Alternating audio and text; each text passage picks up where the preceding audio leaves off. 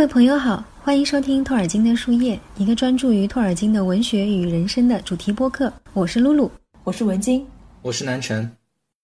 虽然还没到三月二十五号，但这一阵大家似乎都沉浸在一派节日的气氛里，因为《指环王》要在中国大陆院线重映，现在呢就差公布具体时间了。果然呐，只要活得够久，什么事都有可能发生。能在大荧幕上重温四 K《指环王》三部曲。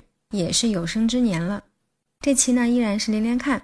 就小说而言，主要讲陈统儿逃这一章，但因为电影从这里开始扩展了很多其他内容，因此结合电影，我们还会讲到黑森林南部的多古尔都。因此呢，在给这期节目定主题的时候，南辰说可以叫 Beyond the Forest，正好一南一北出森林。我们上一期连连看讲到，矮人们在比尔博的帮助下，准备从林地王国的酒窖逃走，而逃走的方式呢，就是藏到空的酒桶里，然后利用酒窖地上的活动门板，让木桶挨个滚入密林河，顺流飘走。有意思的是，这个情节的设定正好和一部很著名的童话《柳林风声》里的某段情节形成一种反向呼应。在《柳林风声》第十二章。鼹鼠、河鼠、獾和蟾蜍利用蟾宫配膳室的活板门以及通往河边的地下密道，从黄鼠狼手中夺回了蟾宫。和比尔博利用活动门板和矮人们一起逃走的路径正好相反。《柳林风声》对托尔金来说也是一部钟爱有加的重要作品。它起初是肯尼斯·格雷厄姆讲给儿子听的睡前故事。格雷厄姆离家的时候，就写信给儿子继续讲这些故事。这些信件在格雷厄姆身后由其遗孀整理出版，书名叫《柳林风出营》。根据托尔金书信集第七十七号信件记载，托尔金得知这本书出版的消息后，立刻在一九四四年七月三十一日写信告诉儿子 Christopher，又在八月一日补充说：“我一定要买一本。”而且比尔博那个舒适的洞穴式家居也很容易让人联想到《柳林风声》中。鼹鼠先生和獾先生在弟弟的家也非常的温暖舒适。我们都知道，比尔博的家叫 Bag End 袋底洞，而《柳林风声》里鼹鼠先生的鼹鼠居则叫 Mouse End。当然啦，这种给居家命名的方式在英国其实很常见。不过和原著里童话气息浓郁、没那么险象环生的木桶漂流相比，电影以视觉呈现的这段情节就紧张刺激多了。又是漂流，又是激流勇进，又是水上芭蕾。从矮人们躲进木桶，滚出精灵王国地窖火板门的那一刻起，电影的剧情就开始放飞了起来。原著中，矮人们是全程被塞在木桶里，一直到长湖镇才从桶里爬出来的。一路上，除了漂流本身带来的极度不适，倒也没有遇到什么危险。但是 P.J. 为了让这一段剧情更具有戏剧效果，在电影里将这一段改编成了惊险刺激的动作大戏。拍摄一场水上追逐大戏，其实是 P.J. 长久以来的一个执念。当初在拍摄《指环王》电影的时候呢，本来会有一场在河上的追逐，护戒队在安杜因河上划船时，后方有乌鲁凯追兵，但一场突如其来的暴雨造成的洪水，把剧组搭建在河边的布景直接冲走了。最后呢？P.J. 只好直接放弃了这一段内容，但他在拍摄《霍比特人》的时候又动起了这个心思。《霍比特人》的这场水上动作戏也给剧组带来了巨大的挑战。木桶在湍急的河水中漂流和翻滚，这到底要怎样拍呢？过度采用 C.G. 的话，会使得真实感下降，但天然的河流不受人的控制，也无法拍摄到全部想要的镜头。用 Vigo 的话来说，TJ 的剧组一直都像一所开放的电影学院。每时每刻都在解决新出现的问题。对于这一段的内容，剧组的解决方案非常新颖，被大家一致评选为最难忘的拍摄经历。首先，剧组在新西兰南岛的最北端 Nelson 和 Picton 之间的 Pelorus River 上拍摄了最主要的外景。Pelorus River 的水流也是有一点速度的。在拍摄前，由替身演员坐到木桶里进行了演习。木桶的底部呢，钻了许多小洞。内侧则安装了类似救生圈的浮力装置，底部的外侧安装了重力配件，这样就可以让木桶始终浮在河面上，并保持直立的状态了。为了减轻重量呢，剧组为矮人们配备了底部打孔的鞋，以便水能及时排出去。拍摄段的河流会通过一个小瀑布汇入远处更宽的河面。为了保证大家的安全，剧组在木桶漂流的终点处的河床上拉了一条绳子来挡住木桶的去路。木桶顺流而下，飘到一块岩石状浅滩的时候呢，大家就要从桶里爬出来，爬上去。但由于戏服和身上的 fat suit 此时都吸满了水，所有演员真的是连滚带爬才从木桶里爬出来。这一段最后被用在了电影中木桶漂流最后遇到弓箭手巴德前不那么激烈的那一幕里。另一处外景地呢，位于北岛陶波湖北面的一座叫做 Aratiatia 的水坝附近。河床两岸是嶙峋怪石，每隔几小时水坝都会开闸放水，就会出现异常猛烈、汹涌的河水奔流的场面。当然了，这么险峻的环境并不适合任何人到水里去拍摄，因此呢，剧组在河段不同位置布置了好几个摄影机。并在河中丢下了空木桶，拍摄下他们在激流中翻滚向前的镜头。后期根据拍摄到的这些木桶运动的轨迹，制作数码矮人加到木桶里。他们还在木桶上固定了防水的运动相机，以木桶为第一视角拍摄了一些水花四溅的镜头。顺便提一句，二零一八年去新西兰的时候呢，我路过了这个水坝上游处的胡卡瀑布。河水从瀑布流下后，看起来也是非常汹涌的，就是电影里那种感觉。拍摄中最创新的部分是剧组在摄影棚里搭建了一个巨大的水池，形状呢是一个环形，马力巨大的水泵让池中的水快速循环流动。这个水池的容量大约是四十万公升的水，需要花四小时才能装满。水道的中央和四周是岩石布景，水流的速度呢可以根据需求来调节。最高可以达到一小时七八十公里，当然实际用不到这么快的水速。在这个室内装置的协助下呢，演员们就可以在相对安全并可控的环境下拍摄更多在不同状态的水流中的木桶漂流镜头了。比如众人从火板门滚落后慢慢手动划水，还有在河里被 Oak 追逐的部分，都用到了这一方式下的拍摄。有演员戏称这个装置简直是一个 Jacksonland 杰克逊乐园。还有演员觉得这是 PJ 的一个大玩具赛车，自己则是赛道上的汽车，连续好几天都在不断的转圈圈。此外，还有部分拍摄根本不在水中，也没有用到任何水，比如电影里木桶漂流到由精灵士兵把守的铁门前的这一幕。这段虽然矮人们仍然在木桶里，但剧组制作了一种只有上半截的木桶，下半截由金属杆支撑着地面，底部装有滚轮。演员站在这个奇怪的装置里，步行驱动着木桶，还可以来回转动。他们需要边走边装出在水里漂浮的样子。这部分的水呢，则是后期加上去的。这部分花絮真的蛮好笑的。其实就原著而言，密林和漂流这段也诞生了托尔金最著名的一张彩色插画。这幅画名叫《比尔博来到木筏精灵的小屋》，是霍比特人的标准彩色插画之一，首次出现在1937年英国首版的第二刷，还配有签字标题：“黑暗的河流突然间变得开阔了。”那这幅画描绘的是书中的哪一段呢？就是这一段。就这样，巴丁斯先生终于来到了一处两旁树木都比较稀疏的地方。他看见树木之间的天空比在森林里时要苍白了许多，黑暗的河流突然间变得开阔了，并且和在国王洞穴大门前流出的密林河汇到了一起。这里的河面虽然还有点暗淡，但已经不再为阴影所笼罩。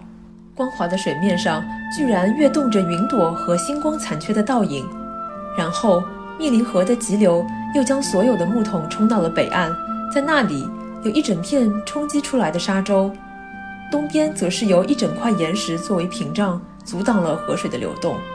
大部分木桶都被冲上了这个沙洲，只有几个继续向着巨石撞去。在文中呢，比尔博和矮人们是夜里就飘到了木筏精灵居住的沙洲上，但在托尔金的画里呢，远处有一轮刚刚从地平线上升起的太阳。在《霍比特人》一书最后的大荒野地图上，我们可以看到密林河在流到密林最东的边缘之前呢，水流分成了两股。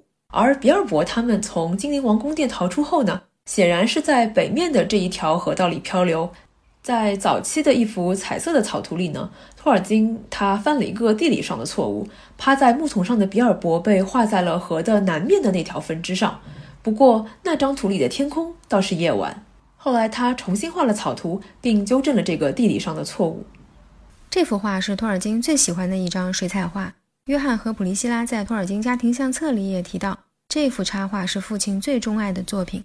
不过很可惜，一九三八年的美国版并未采用。托尔金很失望，写信给霍顿·米弗林公司，也就是美国的出版商，用一种托尔金式的损损的语气说：“我很遗憾你没有选择河流图。总的来说，这张作品是一个业余插画家捕捉到的最接近文本的想象场景。”不过说句题外话，托尔金的水彩画稿费还是很不错的。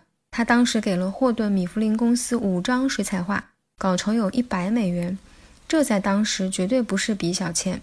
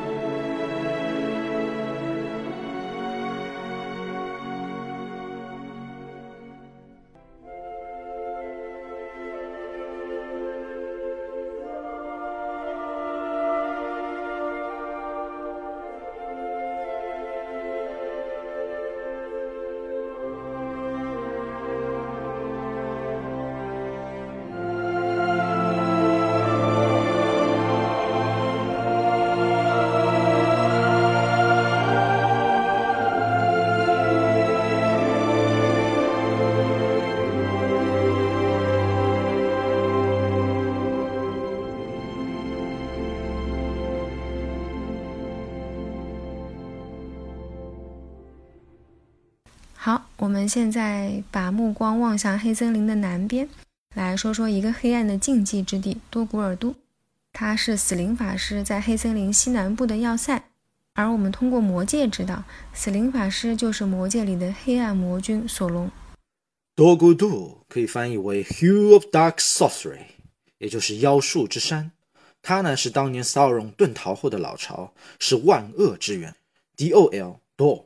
也可以写成 D O L L，在新达语里呢是 head hill，也就是顶部山丘的意思。Good o 的前半部分 G U L 可以解释为 evil knowledge，邪恶的知识，妖术。比如 Minas mogul 的后半部分同样用到了这个词组，而 Good o 的后半部分 Do 可以解释为 dark gloomy hellish，也就是如同地狱般的黑暗。多古杜呢，它位于 Morgul 的南部。骚荣未来到之前呢，他呢被称作 Amon Lank，也就是 Bald Hill，裸山的意思。他以前呢是色带王的爸爸啊 o r f e l 于第二纪元七五零年所建立的林地王国的主要聚落。o r f e l 呢一直希望打造一个在维拉介入精灵生活之前呢那种自然原生的生活状态，所以呢他也数度搬迁啊。第一次呢是由于 Moria 的扩张和盖奶奶夫妇来到罗里安森林啊。他不得已带着部族呢，搬到了北部 Glendenfield 更远的地方。后来呢，又因为骚扰势力的扩张呢，才搬到了后来灵帝王国所在地 a m i n d u l 也就是黑森林山脉附近。在电影里呢，P 杰和设计师们啊，给多国度假想了一个全新的历史啊，将其设定为原先 Numenor 人的堡垒的遗存啊。施皮教授认为呢，这种设定呢，其实是可行的。毕竟 Numenor 人在安多因河沿线呢，建了很多的建筑工事。比如阿戈纳斯巨像，还有日月星三城，也就是我们比较熟悉的 Minas Ano、Minas Ithil 和 Osgiliath 因此，在安都因河上游呢，同样可能有努梅诺人的要塞。尽管呢，黑森林的地界呢位于刚多和阿诺之外啊。同时，从阿尔菲离开裸山北迁到骚隆占领多古多之间呢，确实也存在着比较长的时间差。而且，骚隆呢也非常擅长于改造别人的建筑工事，是个工业哥特风改造狂魔。比如黑门啊，Minas Morgul，还有 k i l i s a n g l 都是由原来的刚多建筑改造而来的。而且他这个癖好呢，从第一纪元就有了。Sauron 呢，曾经侵占了盖奶奶的哥哥 Finrod Felagant 在 c i l i a n 河当中的一个核心岛上呢所建的 Minas Tirith 守卫之塔啊，并将其改造成了 t o i n g a h o s 妖狼之岛。这边呢，顺便提一句啊，艾伦·利为《贝伦与露西恩》这本书所画的一系列插画里呢，有几幅是关于妖狼之岛的。由于他的创作时间呢，在《霍比特人》拍摄之后啊，所以可以明显的看出来啊，这些画作里带有很强烈的多古豆风格。毕节呢，原来的设想是希望多古豆看起来和那些盘根错节、令人生畏的树呢是融在一起的。艾伦利和蒋浩呢画了些概念图后呢，毕节突然意识到，这样一来可能就没有像其他的中州的主要建筑那样有很强烈的那种剪影的形象了。他更希望他的那些场景呢可以有很强烈的记忆点啊。所以呢，后来设计师们通过反复的推敲，形成了一个非常有创意的概念。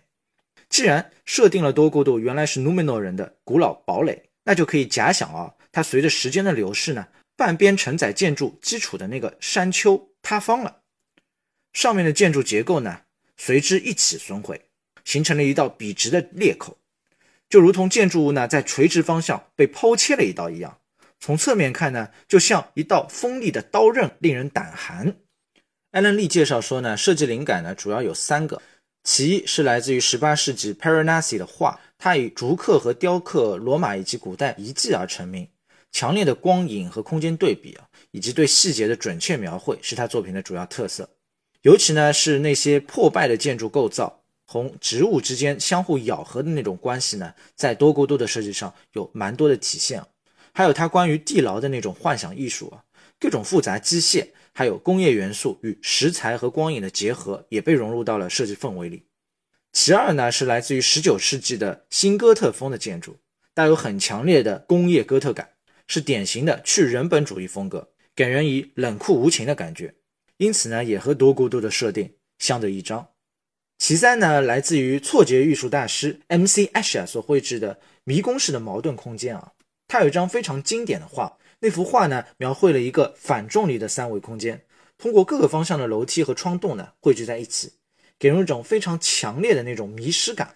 这个迷宫楼梯的形象呢，几乎在多孤独里呢得到了完美的复刻。我个人呢是非常推崇 Asher 的绘画的。曾经在一个自己学生时代的作品里，将其建成了模型啊，融入到了当时一个项目创意里。Asher 呢是托尔金的同时代人，荷兰版画家，因其绘画中的数学性而闻名。他的主要创作方式呢，包括木板、铜板、石板、素描。在他的作品中呢，可以看到对分形、对称、密铺平面、双曲几何和多面体等数学概念的形象表达。因此呢，创作出了许多具有幻想艺术概念的奇幻空间啊。诺兰在《盗梦空间》里呢，也有借用过他的矛盾空间的概念。我曾经呢，在伦敦泰特当代艺术馆里呢，买过一本 Asher 的立体书啊，我觉得蛮有意思的，所以就拍了照呢，放在这期的图里面分享给大家了。我们之前也提到过，P 节版本的中州世界里的不同地点呢，都会带有不同的设计母题，和精灵的曲线、矮人的方正线条不同，Sauron 的领地呢，都会带有很强烈的三角元素。这个元素呢，无论在立面装饰还是在平面构成中呢，都被大量的使用。在 Minas Morgul 和 k i l i s a n g o 的设计中呢，也比较突出，给人一种极具侵略性的恐怖之感。三角元素它与邪恶的关系呢，似乎在许多的世界观里都有所运用。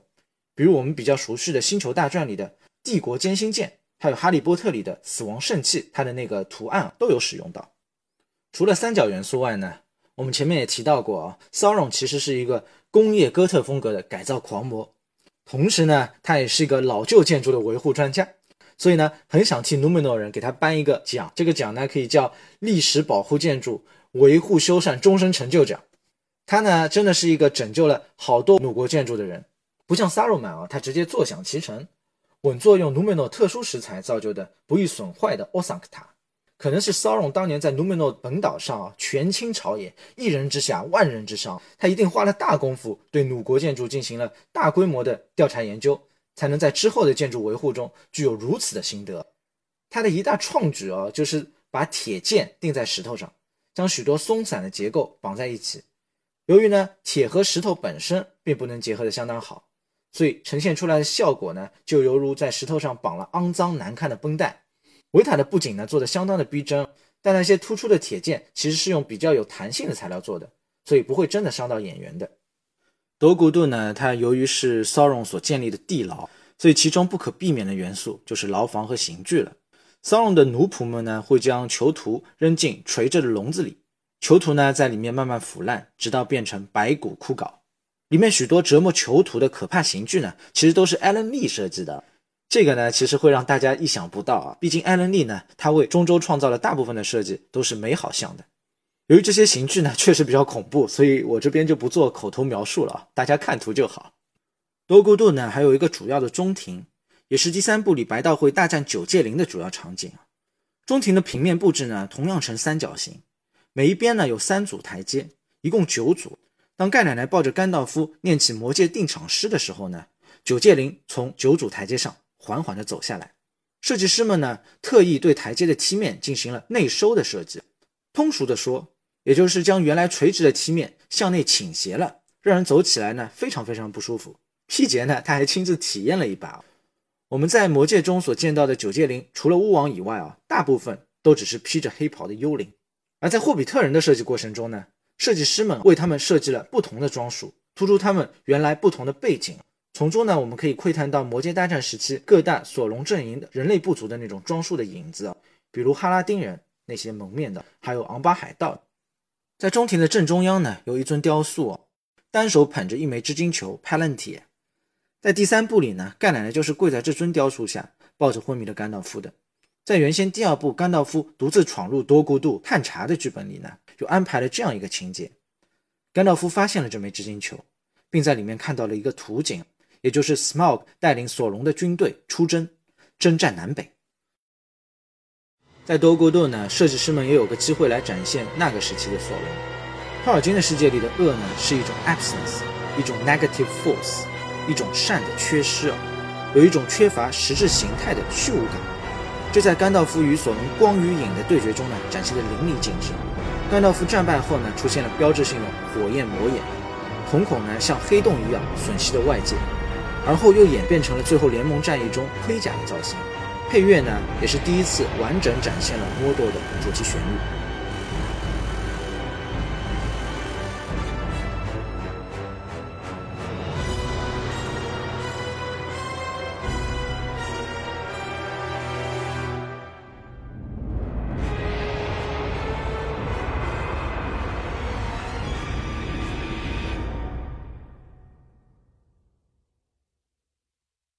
艾伦利呢，先画了被骚扰占领前的原努美诺建筑的多种建筑风格样式，并在维塔建模师的配合下呢，通过一比一建造的中庭实景，发展出了整个多国度在被骚扰侵占前完整的鲁国建筑数码模型。团队依据三角形多维组合的方式呢，对其进行了平面布局和功能分区啊。最后的形态呢，有些像我们小时候玩的那种跳跳棋的棋盘，类似六芒星的穿插结构。在鲁国建筑模型搭建完成后呢，模型师再通过数码手段对其进行模拟破坏处理，最后才生成了我们在电影里看到的多孤度。可以说呢，是完整的模拟了多孤度的变迁历史。由于数码模型建立的非常完整，P 杰呢便直接拿着 VR 相机在虚拟的场景里寻找他想要的角度。这可以说是霍比特人相较魔界拍摄时期的一大进步吧。除了建筑本体以外呢，地点周围氛围呢其实也是很重要的。P 杰呢对取景地之一的 Stress Terry 的诡异的云气啊念念不忘，最后呢也把它运用到了多孤度。在魔界大战时期，多孤度的军队主攻罗里恩和林地王国，最后被盖奶奶彻底的摧毁了，连建筑都被他碎成了齑粉。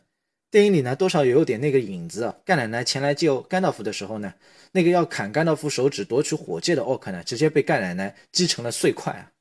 看得出啊。维塔的设计师们呢，特别喜欢多沟度这个场景，为之呢也出了许多的周边啊，既有领主大人、盖奶奶、萨鲁曼、巫王他们的那种一比六的模型，还出了小的那种可以进行拼接的系列场景模型。我呢也非常喜欢这个场景，作为建筑师呢，更是对甘道夫独自一人夜游多孤度的段落是念念不忘，还特意学说了他移除骚扰隐藏咒的那段昆雅语咒语啊，我来念给大家听一下。Kena uku sisnatana, ie tuluvas kanie, kone nisatalu vaxas。意思呢就是 No evil can hide here. I command you to go away. I order you to review yourself. 也就是没有邪恶可以在此隐藏。我命令你离开，我命令你显形。好，感谢南城和文晶的分享。本期节目呢就到这里了，感谢你们的收听和陪伴，我们下期见。拜拜拜。